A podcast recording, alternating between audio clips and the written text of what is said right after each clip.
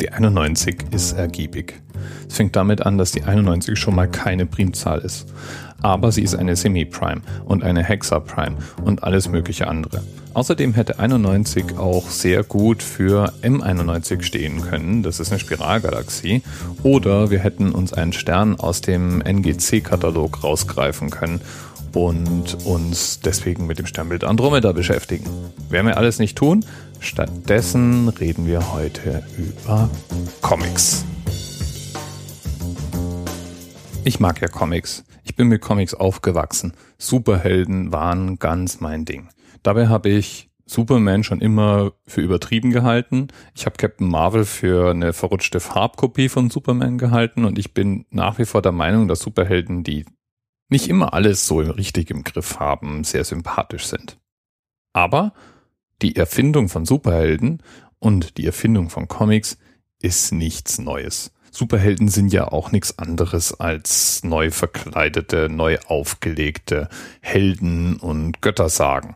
Ich meine, was war Herkules anderes als ein sehr, sehr starker Typ? Und Comics? Ja, Comics sind schon verdammt alt. Und da fängt es jetzt mal damit an, sich die Frage zu stellen, was definieren wir denn als Comic? Würden wir nämlich einfach sagen, das sind Geschichten in Bildern erzählt, ja, dann sind wir praktisch zurückgeworfen auf Höhlenmalereien, von denen die ältesten um die 30.000 Jahre alt sind. Jetzt kann man noch ein weiteres Kriterium ranhängen und kann sagen, ein Comic ist eine Darstellung, die einen zeitlichen Ablauf wiedergibt. Und da wird im Allgemeinen die Höhle von Lacan in Frankreich als das älteste bekannte Beispiel genommen und die ist ungefähr 17.000 Jahre alt. Wir glauben ja immer wieder mal gerne, dass bis zur Erfindung der Schrift eigentlich die mündliche Erzählung des Vehikel war, über das Wissen weitergegeben wurde. Das ist aber nicht ganz richtig. Wenn man nämlich an diese Bilder denkt, die wurden eben auch oft verwendet, um Abläufe zu dokumentieren und damit auch Wissen einzufangen. Aber natürlich profitierte diese Bildsprache sehr, als ungefähr 4000 Jahre vor Christus in Mesopotamien Schrift entwickelt wurde. Aus der Zeit ungefähr zweieinhalbtausend vor Christus sind mehrere Bilder erhalten, die eben auch Bildunterschriften oder Beschreibungen tragen. Also beides miteinander kombinieren. Ein klassisches Erzählelement unserer heutigen Comics sind ja Sprechblasen, also Texte, die praktisch aus den Mündern der dargestellten Figuren kommen. Und das ist was, was vermutlich in Griechenland zum ersten Mal gemacht wurde, nämlich auf Vasenmalereien.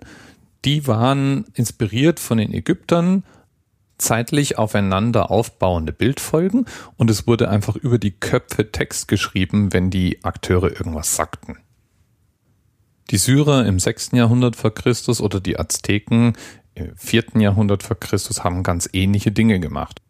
Und die Römer haben es dann einen Schritt weitergetrieben, indem die die Bildfolgen standardisiert haben. Ein frühes Beispiel davon ist die Siegessäule des Herrschers Trajans, der einen Feldzug auf einer Steinsäule dokumentieren hat lassen.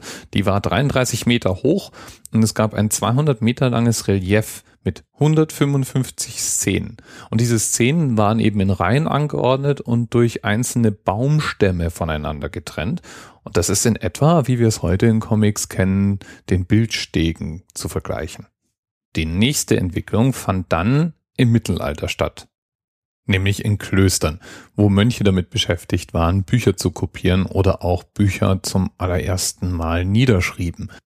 Diese Bücher waren dann oft eben auch mit Malereien oder Illustrationen versehen und dort gab es dann auch Spruchbänder, in denen der Text zu lesen war, den die Akteure von sich gaben oder irgendwelche Beschreibungen der Dinge, die man da so sehen konnte.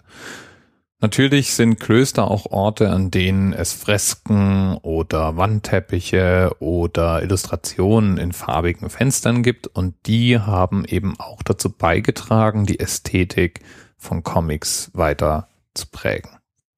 Europa war aber nicht die einzige Ecke, in der man sich mit derartiger Bildkunst beschäftigte. Japan ist ein anderes schönes Beispiel, in dem ungefähr im 16. Jahrhundert eine Art groteske Holzschnittskunst entsteht, aus der dann später das auch noch uns bekannte Manga entwickelt wird.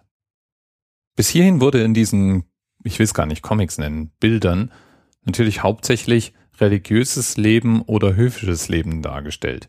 Es war also kein Alltag. Das änderte sich dann mit der Einführung des Buchdrucks, wie so vieles.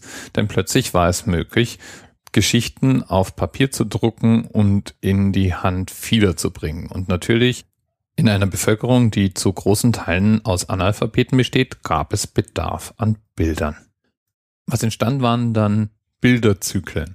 Und diese Bilderzyklen waren auch zum ersten Mal wirklich aufeinander aufbauend und beschäftigten sich eben nicht mehr nur mit Religion und dem höfischen Leben. Es gibt in dieser Gattung des Bilderzykluses ziemlich bekannte Gestalten, die sich damit beschäftigt haben. Zum Beispiel Albrecht Dürer. Die erste Bildergeschichte, die auch nur ein und dieselbe Person verwendete als Akteur, schrieb Rodolphe Töpfler 1827. Das waren über 200 Bilder, in denen jedes Bild auf das vorhergehende aufbaute und da auch dann Textzeilen enthielt. Außerdem hat Töpfler zum ersten Mal spezielle Stilmittel verwendet, um zum Beispiel Bewegung oder Musik darzustellen. Uns ist es ja geradezu selbstverständlich heutzutage, dass wenn wir einen Comic anschauen und da spielt Musik, dass da Noten in die Luft gezeichnet sind oder wenn jemand sich schnell bewegt, dass Linien die Richtung darstellen, in die er läuft. Das war damals eine völlig neue Stilentwicklung. Ungefähr zu dieser Zeit passiert was Interessantes. Diese neu entwickelte Bildsprache kombiniert sich nämlich mit einem anderen Trend, den es zu der Zeit auch schon gibt, nämlich der Idee, Karikaturen zu machen, also lustige Bilder von bekannten Persönlichkeiten oder Alltagsbegebenheiten, die uns einem bekannt vorkommen. 1830 wird dann die erste französische Zeitung mit einem satirischen Schwerpunkt gegründet und ab da haben wir eine Zeitung, die hauptsächlich Karikaturen vertreibt. In England gibt es eine Zeitung, die sich Punch nennt und äh, Cartoons als Begriff einführt für seine Bilder. Und in Deutschland sind es die Arbeiten von Leuten wie etwa Wilhelm Busch, die die Ästhetik dieser Bildergeschichten prägen. Was ich heute an Comics immer sehr faszinierend finde, ist die Beziehung zu einem ganz anderen Medium, nämlich dem Film. Wir haben ja immer mehr Verfilmungen von Comics und es gibt Comics zu bekannten Filmen und Serien, aber das meine ich gar nicht mal so, sondern die Stilmittel. Wenn man nämlich einen Comic in die Hand nimmt, hat man darin Stilmittel, die man aus Romanen und Erzählungen kennt. Das heißt, man kann zum Beispiel direkt an den Gedanken der Akteuren teilhaben, weil die als Sprechblase drüber stehen. Oder die im Film nur sehr schwer zu transportieren wären oder zusätzliche Szenen bräuchten. Auf der anderen Seite lässt sich in Comics Bewegung darstellen und es lassen sich ähm, Geräusche darstellen. Und obwohl es eben ein Bild ist und Text, den ich mir anschaue, erzeugt das damit das Gefühl einer sich abwickelnden Handlung. Das ist ein sehr schnelles Medium. Wenn jetzt noch der Zeichner sein Handwerk wirklich gut versteht, dann gibt es Comics, an denen hänge ich an einzelnen Bildern buchstäblich fest und versuche jedes einzelne Detail in mich aufzusaugen. Last not least sind in Comics Dinge möglich, die weder im Film noch im Roman so einfach machbar sind. Es werden Grenzen überschritten. Wer zum Beispiel beeindruckt ist von TV-Serien wie The Walking Dead, der sollte sich wirklich mal den Spaß gönnen und das dazugehörige Comic-Pendant lesen, das zuerst da war und um einiges aufwühlender ist, als die Verfilmung es je sein kann. Allerdings auch brutaler, weil ein Teil der Handlung geht dann eben im Kopf des Lesers ab, statt auf der Leinwand. Und was hat das jetzt nur alles mit der 91 zu tun? Es gibt einen Comicstrip, 91 AN. Der kommt aus Schweden und wird seit 1932 verlegt. Von der Ästhetik her erinnert der so ein bisschen an Tim und Struppi. Kennst du sicher.